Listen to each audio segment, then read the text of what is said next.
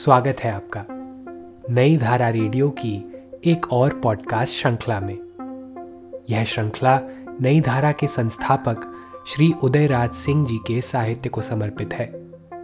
इस पॉडकास्ट में आप सुनेंगे उदयराज जी द्वारा लिखी कहानियाँ, संस्मरण व लेख।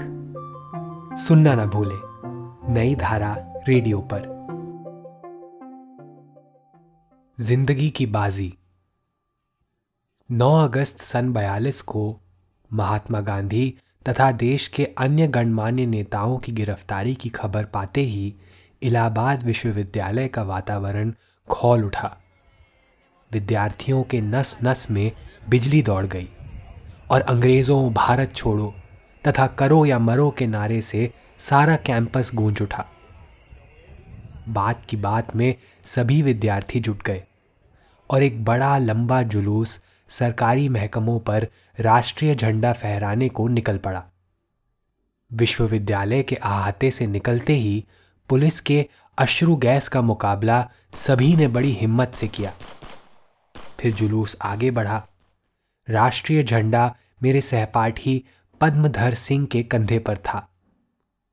महात्मा गांधी की जय, नेहरू की जय के नारे आकाश चूमने लगे। अंग्रेज़ों भारत छोड़ो की चेतावनी सामने खड़ी गोरी पलटन के जवानों के दिल को दहलाने लगी। हमारे पग में अनिश्चित काल तक चलने की गति आ गई। हम बढ़ते ही गए। बढ़ते ही रहे कि धड़ाम से आवाज़ हुई। आकाश नीला हो उठा। पद्मधर सिंह गोली खाकर शहीद हुआ। झंडा नीचे गिरने ही वाला था कि दूसरे ने उठाकर उसे सीधा कर दिया। मगर हम रुके नहीं। आगे बढ़े।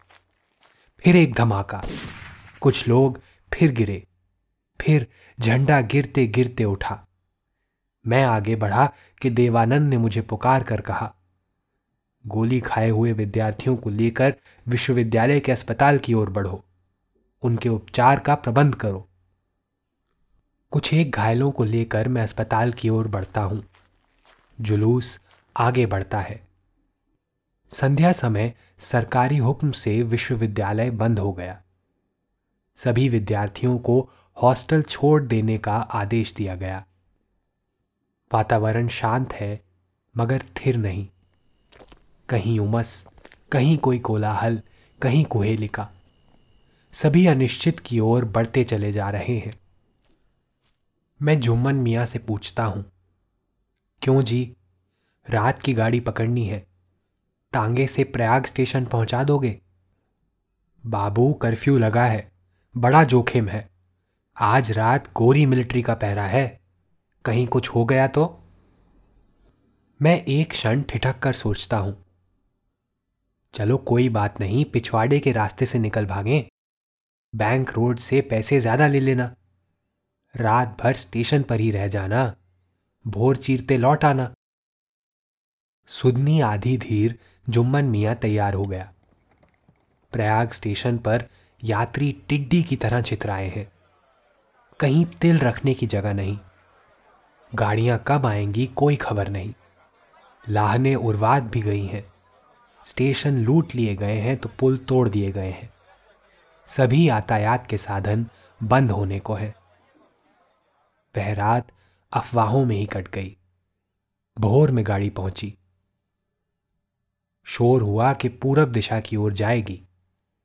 जिसे उधर जाना हो, वह सवार हो जाए। मैं उसी गाड़ी में सवार हो जाता हूँ।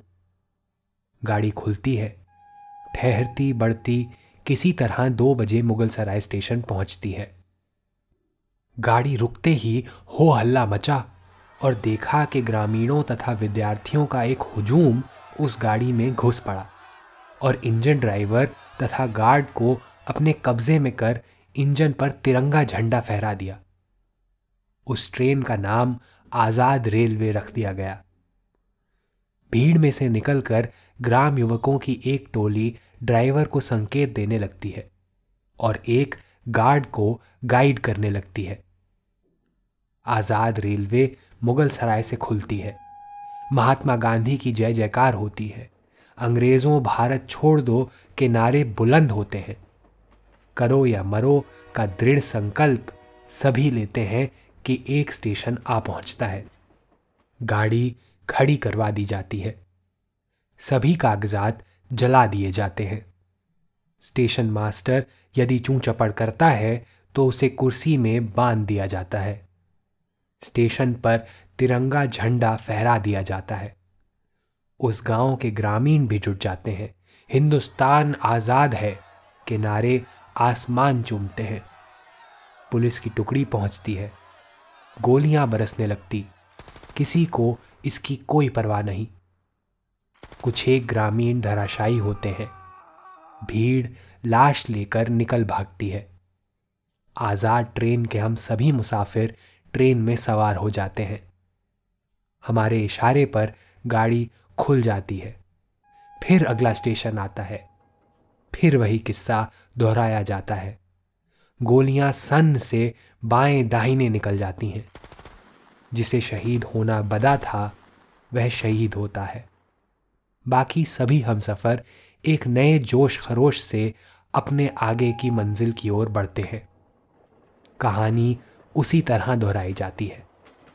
पूरे 24 घंटे बाद हम आरा स्टेशन पहुँचते हैं।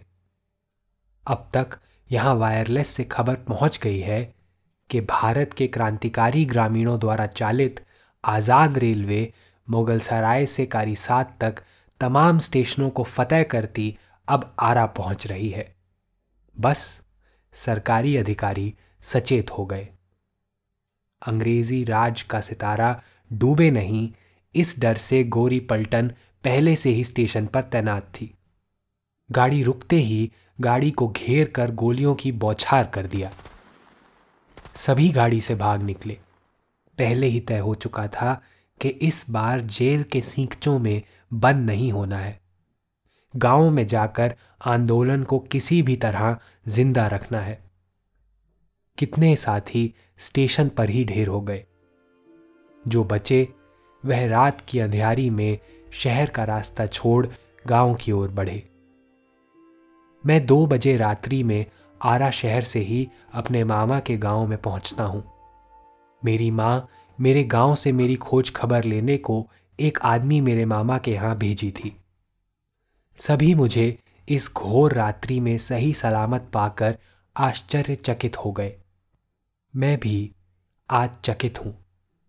कि उन दिनों ज़िंदगी को दांव पर चढ़ाने वाले क्या सभी आज ज़िंदगी की बाजी हार रहे हैं? आज़ादी के वे परवाने क्या आज कभी सोचते हैं कि इन दो दशकों में देश के बल को कम करने को हमने कौन कौन जाल बिछा दिए हैं?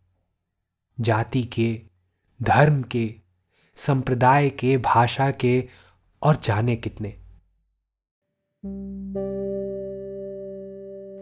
इस पॉडकास्ट को सुनने के लिए आपका धन्यवाद। हम आशा करते हैं कि हमारी यह प्रस्तुति आपको ज़रूर पसंद आई होगी। अन्य पॉडकास्ट्स, वीडियो इंटरव्यूज़ आदि के लिए नई धारा को सभी सोशल मीडिया प्लेटफॉर्म्स पर फॉलो करें। जल्द ही आपसे फिर मुलाकात होगी। धन्यवाद।